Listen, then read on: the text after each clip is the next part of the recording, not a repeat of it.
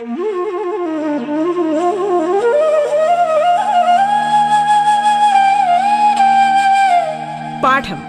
കേട്ടു പഠിക്കാൻ റേഡിയോ കേരളയിലൂടെ.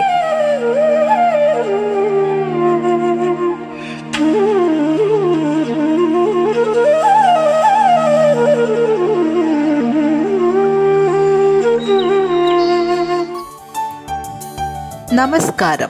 സംസ്ഥാന സർക്കാരിന്റെ ഇന്റർനെറ്റ് റേഡിയോ സംരംഭമായ റേഡിയോ കേരളയിലെ പാഠം എന്ന പരിപാടിയിലേക്ക് സ്വാഗതം. പത്താം ക്ലാസ്സിലെ ഹിന്ദിയിൽ രണ്ടാം യൂണിറ്റിലെ ആദ്യ പാഠമായ അയാം കലാം കെ ബഹാനെ എന്ന പാഠത്തിലെ അവസാന ഭാഗമാണ് നമ്മൾ ഇന്ന് കേൾക്കുന്നത്. ഞാൻ ബിന്ദുകല തിരുവനന്തപുരം ജില്ലയിലെ government vocational and higher secondary school വിതുരയിലെ high school വിഭാഗം ഹിന്ദി അധ്യാപികയാണ്. എല്ലാവർക്കും ക്ലാസ്സിലേക്ക് സ്വാഗതം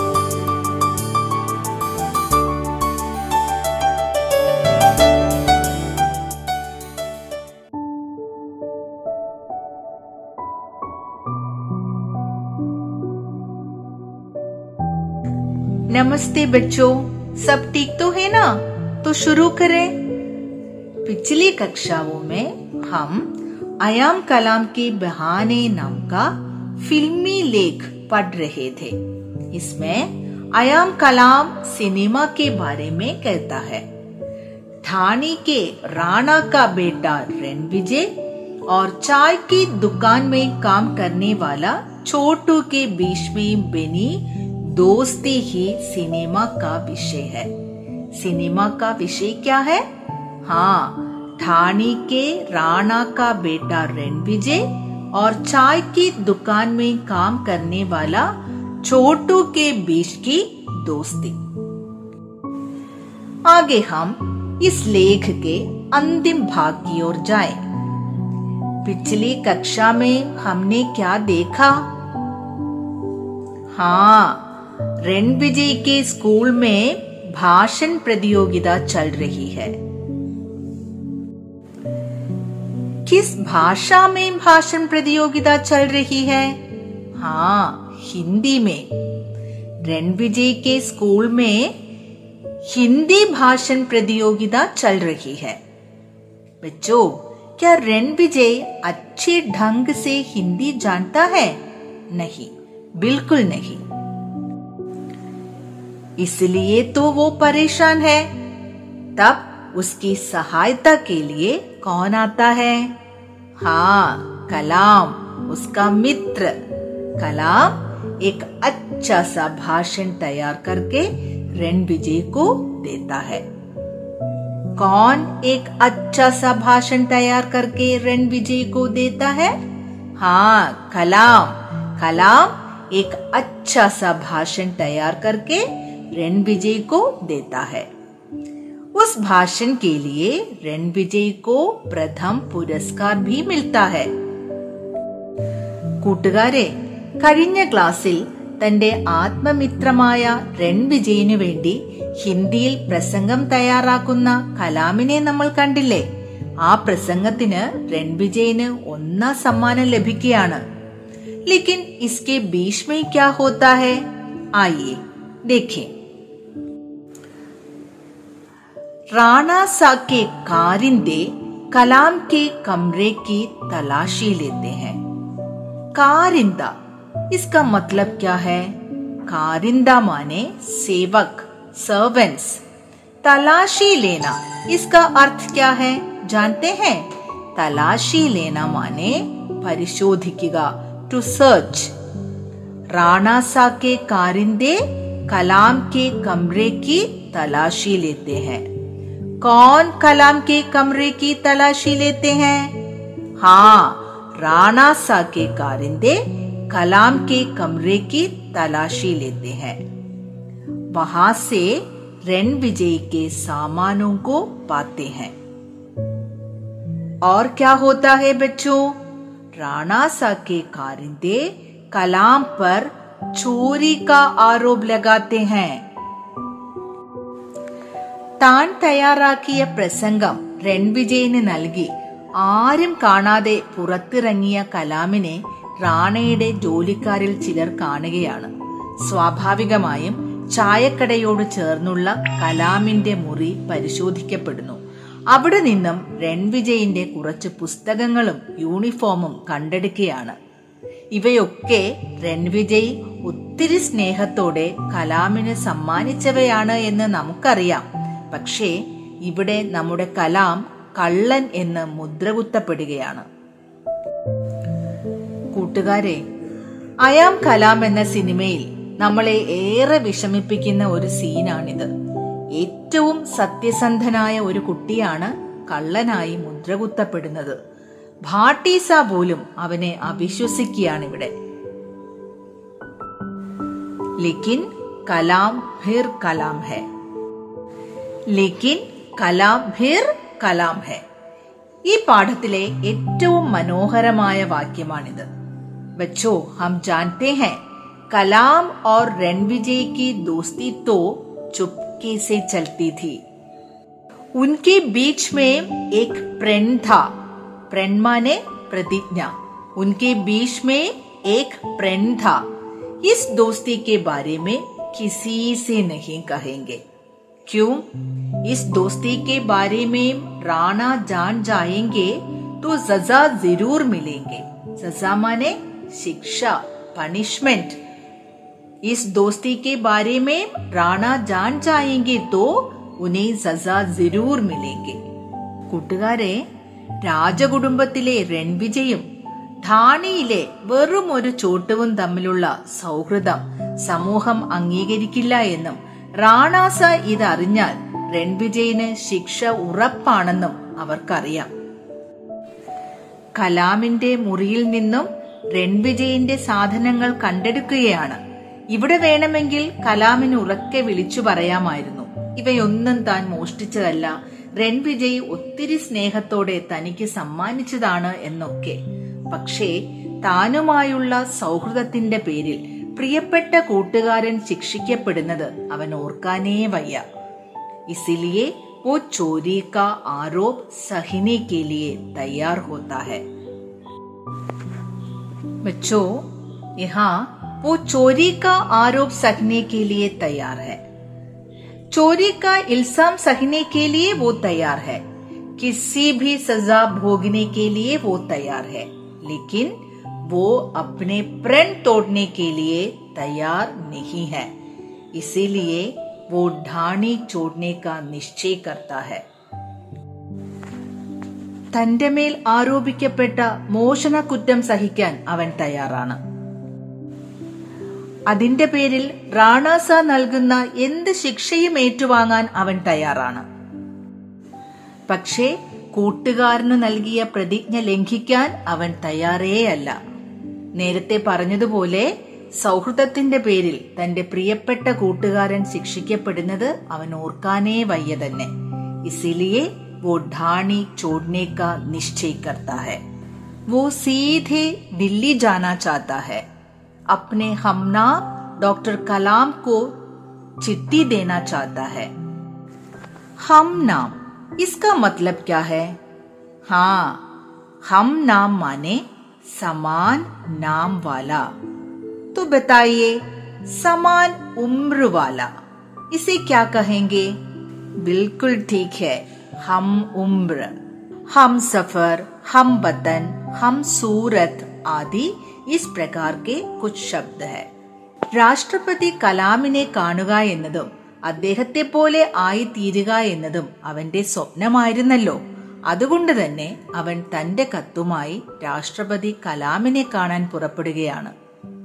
ഇവിടെ കൂട്ടുകാർ മനസ്സിലാക്കേണ്ട ഒരു കാര്യം ഇത്രയും ദുഃഖകരമായ അവസ്ഥയിൽ അപമാനിതനായി നിൽക്കുമ്പോഴും തന്റെ സ്വപ്നങ്ങൾ തന്റെ ലക്ഷ്യങ്ങൾ അവൻ മറക്കുന്നില്ല. ജീവിതം വളരെ പ്രതിസന്ധിയിലൂടെ കടന്നുപോകുമ്പോഴും തന്റെ ലക്ഷ്യങ്ങൾക്ക് വേണ്ടിയുള്ള ശ്രമങ്ങളിൽ നിന്നും അവൻ പിന്നോട്ടു പോകുന്നില്ല. അതിനായി അവൻ കഠിനമായി ശ്രമിക്കുകയാണ് ആ ശ്രമമാണ് അവനെ ഡൽഹിയിൽ എത്തിക്കുന്നത് അവന്റെ കയ്യിൽ കലാമിന് കൊടുക്കുവാനുള്ള കത്തുണ്ട് രാഷ്ട്രപതി കലാമിന് കൊടുക്കുവാനുള്ള ആ കത്തിൽ എന്തൊക്കെ അവൻ എഴുതിയിട്ടുണ്ടാകും ഒന്ന് സങ്കല്പിച്ചു നോക്കിയാലോ കലാം ने डॉक्टर कलाम के नाम पर पत्र लिखा वो पत्र कल्पना करके लिखें അതിനു മുമ്പായി ഒരു കത്ത് തയ്യാറാക്കുമ്പോൾ ശ്രദ്ധിക്കേണ്ട കാര്യങ്ങൾ എന്തൊക്കെയാണെന്ന് നോക്കിയാലോ പത്ര ലിഖ്തേ വക്ത് കിൻ കിൻ ബാത്തോ മേ ഹം ധ്യാൻ ദേംഗെ പത്ര കബ് ലിഖ यानी तारीख पत्र कहाँ से लिखा यानी स्थान पत्र किसको लिखा यानी संबोधन पत्र क्यों लिखा यानी विषय पत्र किसने लिखा यानी स्वनिर्देश और पत्र प्राप्त करने वाले का पता आदि बातों पर ध्यान होना चाहिए കത്ത് എവിടെ നിന്നും എന്നാണ് എഴുതുന്നത് എന്നുള്ള സൂചന വേണമല്ലോ പിന്നെയോ കത്താർക്കാണ് എഴുതുന്നത് എന്തിനാണ് എഴുതുന്നത് ഇവിടെയാണ് കത്തിലെ വിഷയം പ്രതിപാദിക്കേണ്ടത് അവസാനം കത്ത് എഴുതിയത് ആരാണെന്ന് സൂചിപ്പിച്ച് ഒപ്പിടാൻ മറക്കണ്ട കേട്ടോ. പിന്നെ കത്ത് ലഭിക്കേണ്ട ആളിന്റെ അഡ്രസ്സും എഴുതേണ്ടതുണ്ട്.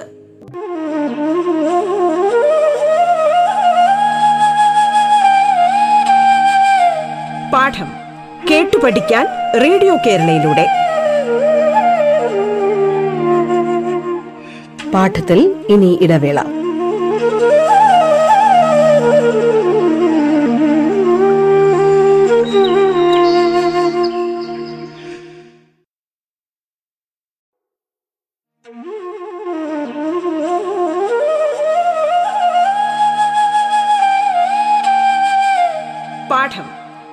പഠിക്കാൻ റേഡിയോ കേരളയിലൂടെ. തുടർന്ന് കേൾക്കാം പാഠം.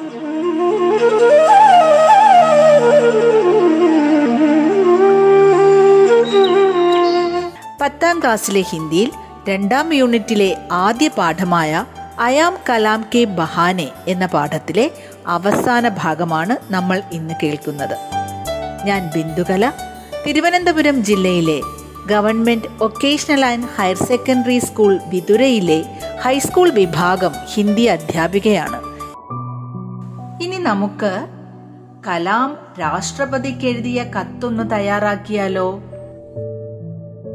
यहाँ स्थान क्या रखें अच्छा राजस्थान अब बताइए तारीख क्या रखें बच्चों डॉक्टर कलाम भारत के राष्ट्रपति थे उस परिवेश में ये कहानी लिखी थी तो तारीख 25 जनवरी 2005 रख सकता है ഡോക്ടർ കലാം രാഷ്ട്രപതിയായിരുന്ന രണ്ടായിരത്തി രണ്ടിനും രണ്ടായിരത്തി ഏഴിനും ഇടയിലുള്ള ഏത് തീയതിയും നിങ്ങൾക്ക് ഉപയോഗിക്കാവുന്നതാണ് ഇനി ആർക്കാണ് കത്ത് എഴുതുന്നത് ഡോക്ടർ കലാമിന് ഇനി കത്തിന്റെ ഉള്ളടക്കം എന്തൊക്കെയാകാം?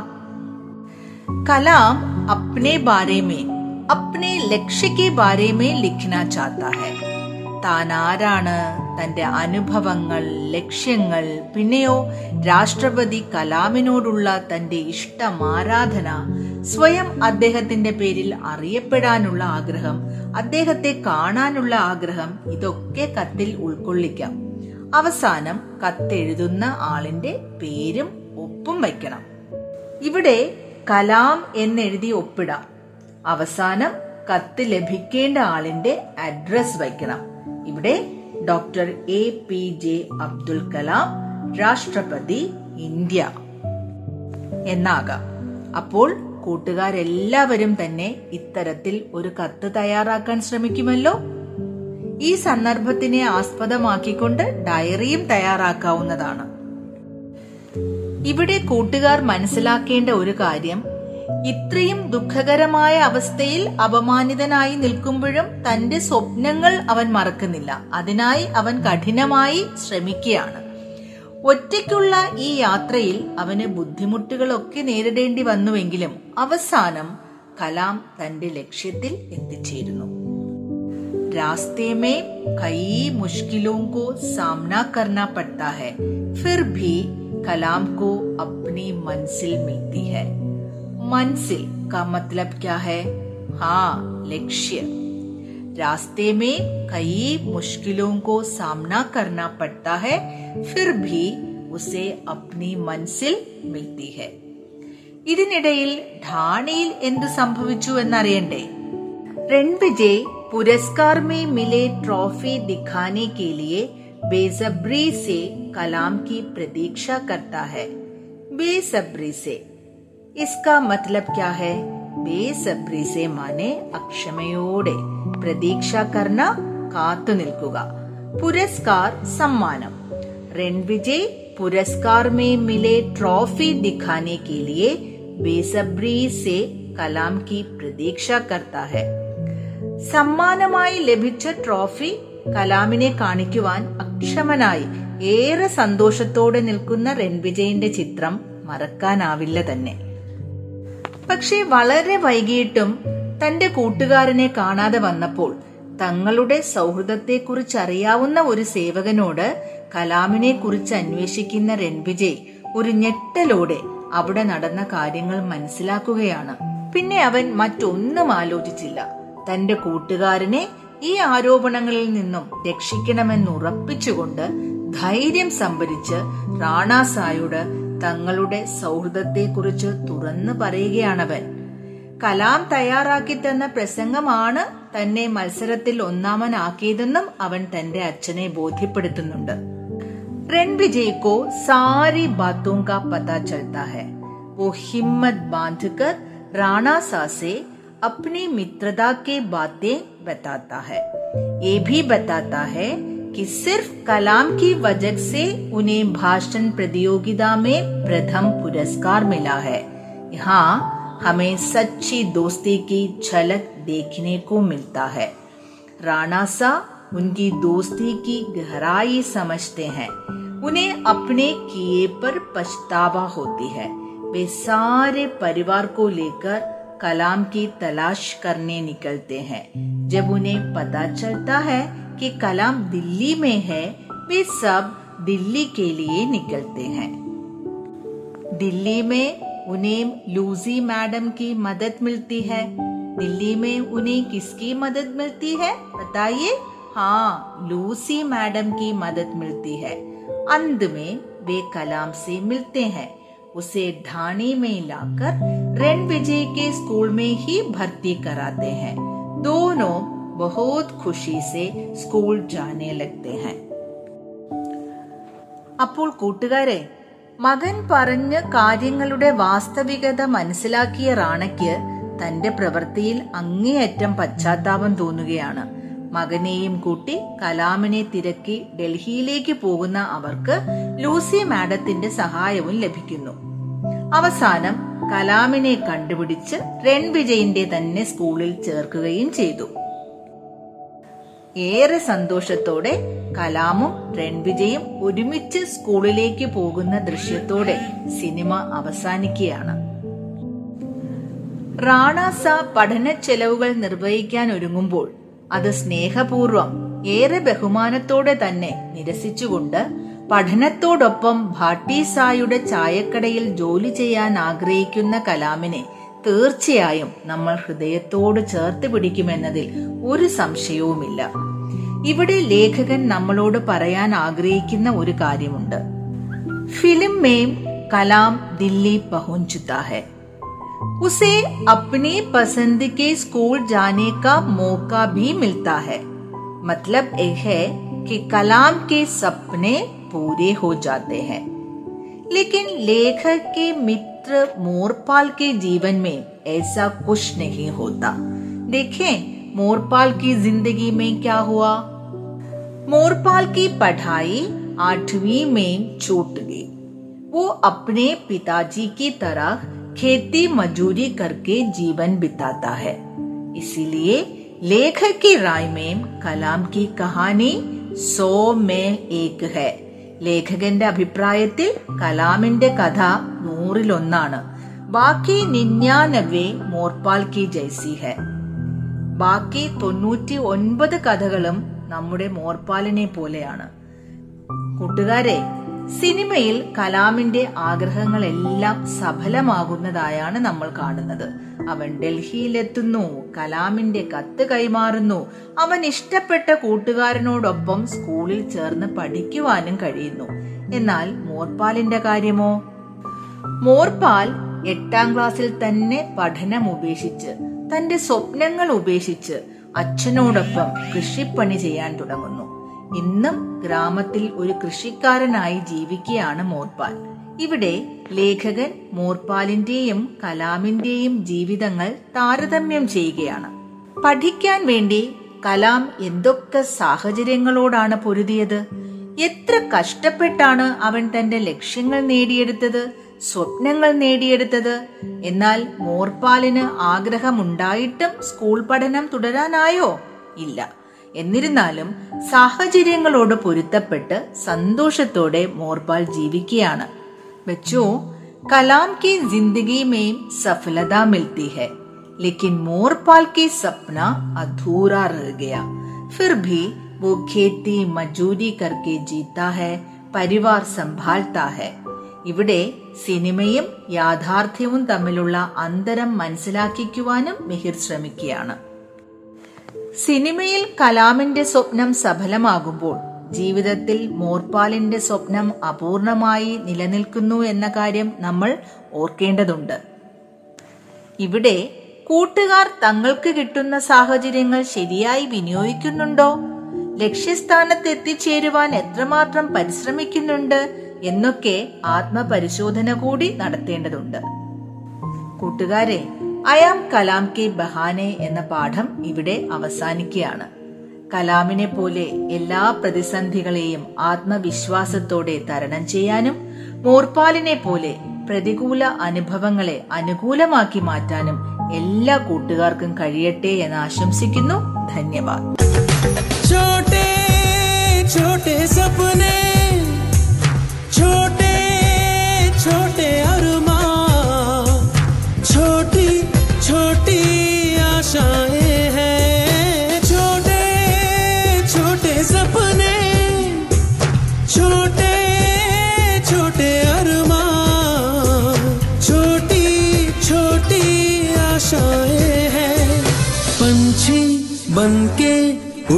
रहते हैं। चाँद तारे जेब में हैं। छोटी छोटी मुट्ठियों में बंद है खुशियाँ। छोटी सी दुनिया